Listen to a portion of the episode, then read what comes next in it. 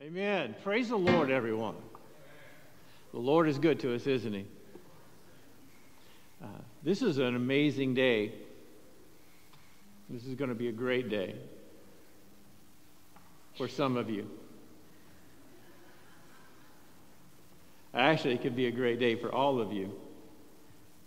Uh, Friday morning, I woke up and I, I got up, came down to church, started praying.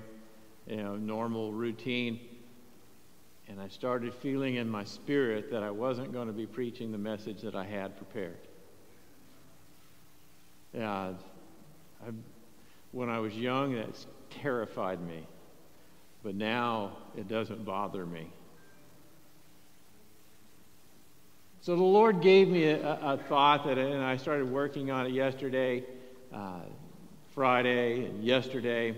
If you would, turn in your Bibles to Luke chapter eight. And you say, but you don't have it on the, on the PowerPoint. No, we're actually going to go old school and read it. Isn't that amazing? I, I have been wanting and looking for this moment in this church for five years. And you say, well, what moment is that? Well, we, we started uh, B C before COVID. We started moving. We were growing. We were going on. And then COVID hit, and, and everything stopped, and we all became T V evangelists and, and everything else. And, I, and I'm so excited about that. And I'm, I'm thankful that we can have people that watch online. I'm thankful for that. I also want to encourage you that it's not a replacement for being in the house of God. It, it cannot replace that, that point in time when, uh, when God begins to move on you to bless somebody else and you're not there to fulfill what God has for you. This is where I've been wanting to go. And you say, well, well, where is it? Well, I look around and I and I know that there that the adversary is fighting families. I know that there are people that are sick that, that can't find relief from the doctors. I know that there are that there are financial circumstances in people's lives that, that they just don't know how to fix. There are relationships that are that are turned upside down, and, and, and you've tried everything that you can, and it just doesn't seem to work. And you're at a place that you can't do anything. And that's exactly where God wants us. That is exactly where God begins to work. In our weakness, God is strong. When Gideon had a large army, God said, I don't need them. Uh, but when God got him down to three hundred, God said, I can use this to defeat the entire army. When Israel was under siege, God took them down to where they were at, almost starving, and he used four lepers to transform the entire nation. God gets you to a place where you can't do anything, and then when you call on him, he begins to work. I don't find it um, a coincidence that uh, in, in Wednesdays we've been talking about prayer, we've been talking about uh, healing and about the gifts of the Spirit and how healing is for today. And, and, and I know that you know people in the class, they said, well, Pastor, everybody in here, one of them said, how many people have been healed? And every, almost everybody in the, in the class had raised their hand. And they said, well, we believe in healing. And I said, yes, but I want to see it, and I want to see it more, and I want to see it often. If it's in the church, then I want it to be in the church. And God starts working in people's lives when you begin to look and get hungry for more and more of God. God allows circumstances to come our way to force us to trust in him. Have you ever been there where it was God? If you would, in Luke eight, and I'm not going to preach very long, but I am going to ask for a response. In Luke chapter eight, verse forty-three, Jesus ha- has just gone over, and he was in the country of the Gadarenes, and that man that, that had a legion of devils. Can you imagine having two thousand plus devils living inside of you? I mean, there, there are some places I don't like to go because I don't like the atmosphere around me. Have you ever watched a movie and you started feeling a dark spirit around it, so you turned it off? Can you imagine? Can you imagine living with that much inside of you? And yet, he, Jesus gets off the boat, and the man runs to him and worships the Lord, because there's not a devil in hell or on this earth that can stop a, a person from worshiping God if he really wants to worship. It doesn't matter where you are. It doesn't matter where you've been. It doesn't matter how bound you are. It doesn't matter how confused your life is. If you choose to worship him, you can. And it doesn't matter how strong those fetters and chains are, God will break them. So Jesus heals the, the, the man, and he says, oh, let me go with you. And he says, no, I'm not going to go. You, you need to stand, you need to stay here and testify what God has done for you. Jesus gets in a boat, goes to the other side of the, of the sea. And the scripture says when Jesus gets off the boat, they're waiting for him. People are waiting for him. Let me ask you, if if you knew that Jesus was around, and, and now, now, now granted, somebody had mentioned the, in our class the other day, which I really thought was amazing. They said, Jesus, uh, they knew that, that God could heal. They just didn't know that, he, that, that Jesus could save. And then today, we know that Jesus saves. We just don't know if he can heal. So here's this group, and they are they meet Jesus when he gets off the boat. And as soon as he gets off the boat, a, a man named Jairus comes up to him and says, Master, you've got to help me. My twelve-year-old daughter, my only daughter, is sick and getting ready to die. I need you to come and bless her that she can live. And Jesus says, all right, I'll go with you. Keep in mind, there is a huge crowd. There is a massive crowd of people that are there. Have you ever been in, in, in an atmosphere that, that is so dynamic that, that, there's, that is just incredible? Like it, maybe you've gone to a basketball game and, and you know and, and you and the Magic actually won and and And it's those, and it's those times, or or maybe you've been in a, in a meeting where there where somebody that it is important in this life uh, is there, or maybe you've been in a church service where the dynamic presence of God was there, and, and, and that, that atmosphere is just alive and electric. And it's like, oh, I want to be there. I want to soak it in. I want to be part of that. That's what this group was. They had heard about the miraculous things of Jesus. You think gossip is new? They knew. They didn't even have telephones. And they knew Jesus was was renowned for doing the miraculous and for blessing and for touching people. And, and where he was at this moment in his ministry, it was electric. It was powerful. And people wanted to be there to soak that energy in. Don't you love that? They're all with Jesus. They're all there. Let's go on. They're making their way to Jairus' house. And in verse forty-three... as they're making their way, this is what Scripture says. Now keep in mind that Luke is a doctor. And he says, and a woman was there who had been subject to bleeding for twelve years. twelve years. twelve years. If she would live to the average age of sixty, that would be twenty percent of her life was spent with disease. You say, well, what does that mean? Well, there's a, there's a lot of things that, that are implied here, but there are a lot of a lot of scripture that we need to really look at. This woman had been sick for twelve years. Can you imagine twelve years of being sick. She had been subject to bleeding, and no one could heal her. Now, that's a pretty powerful statement for a doctor to make.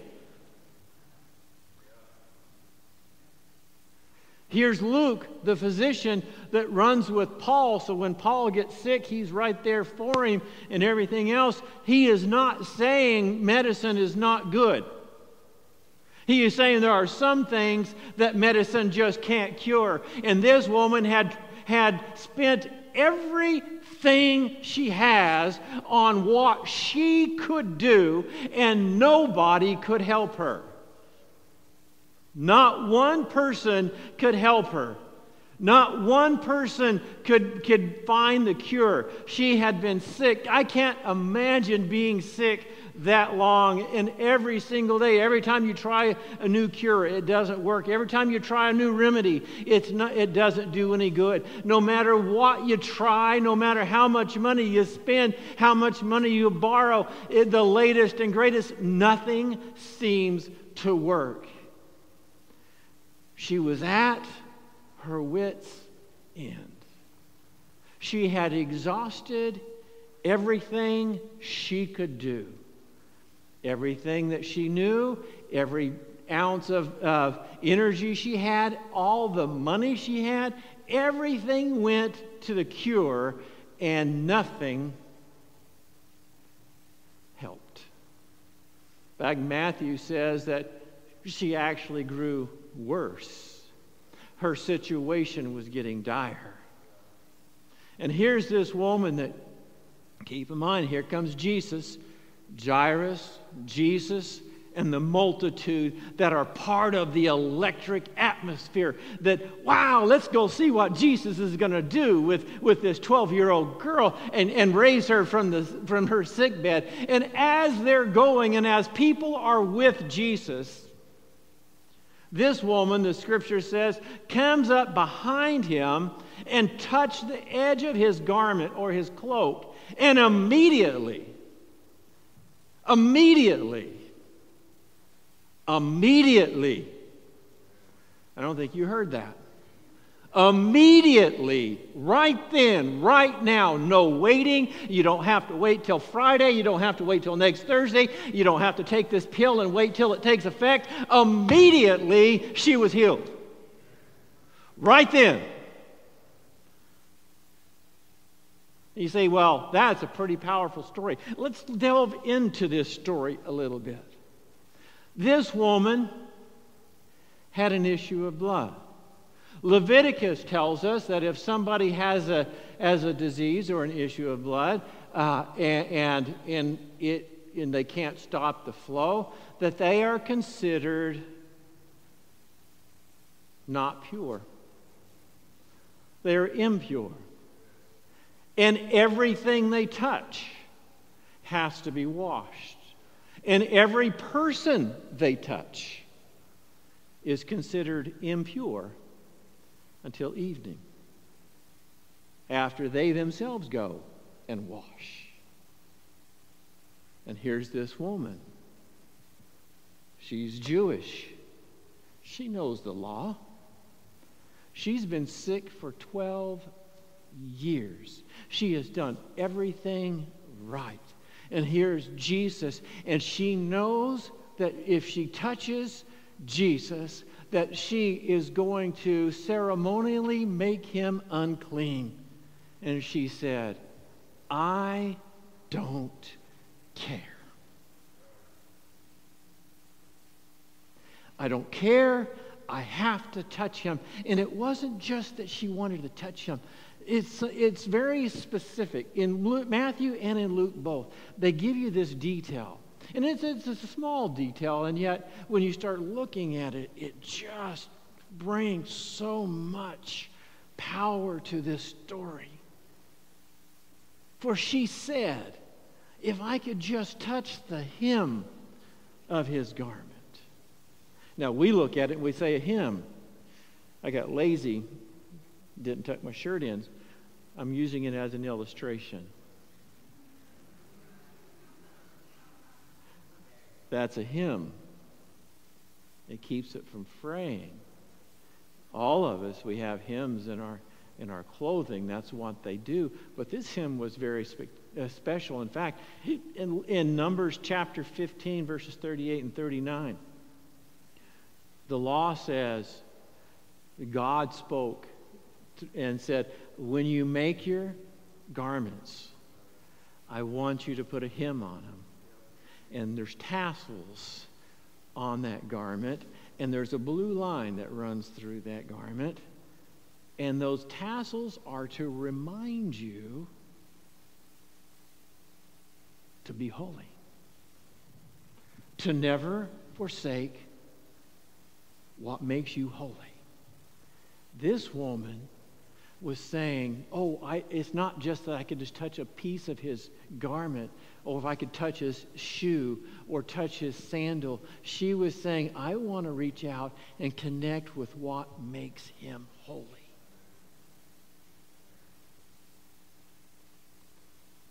What makes him holy? And when she connected with what makes Jesus holy, Jesus stopped and said, no, wait a minute. Somebody touched me. And the disciples looked around and said, Lord, everybody's touching you.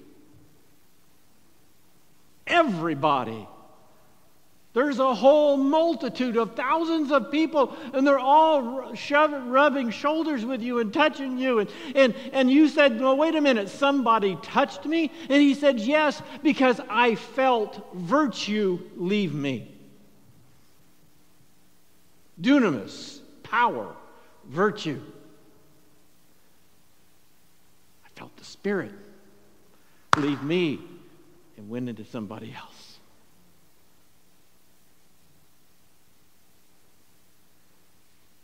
So here's where we are today. Jesus says, who touched me? And Jesus asked, and when they all denied it, Peter said, Master, everybody's touching you. And Jesus said, somebody touched me, I know, because power has gone out from me. And then the woman, seeing that she could not go unnoticed, came trembling and fell at his feet. And in the presence of all the people, she told why she had touched him, and how she had been instantly healed. And then Jesus looked at her and said, you broke the law. No, he didn't. He simply said, daughter, your faith, your strong conviction has healed you. What was the difference between the multitude and the woman? They were all in the presence of, of Christ. They were all touching him. I'm going to ask our praise team to come back. Everybody was reaching out and touching Jesus. And yet this woman said, I have a need. I have a need.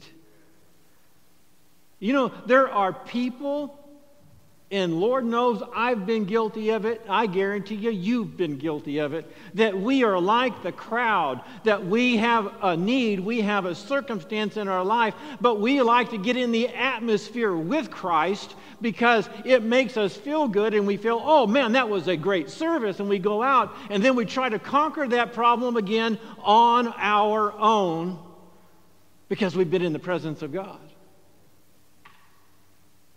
And then after a day or two, that thing starts wearing us down again. And then, and then we go back next week and we get into the presence of God and we say, wow, that was a great service. I feel God's presence. And the problem is still there. We're just caught up in the presence of God. Stay with me. But this woman said, I need more than just the presence of God. I need God to touch me.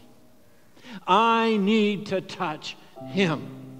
I need to reach out and be blessed by him. The one that has healed the sick, the one that has opened blind eyes, the one that has raised the dead. I don't want to just be in his presence. I want to touch him. I want him to heal me. This is where we, as a family of God, have to be. When you get to the place that you no longer just want to be in his presence, but you want to touch him because you realize he is the only source of victory in your life. And you're willing to do anything and everything to get him and his attention, that that virtue, that power that is in Christ can go from him to you. And when he touches you and that spirit hits you, it doesn't matter what you're walking through. It doesn't matter what disease you have. It doesn't matter what your circumstances in life are. When the Lord touches you, your life is healed. He's the healer. So where are you today?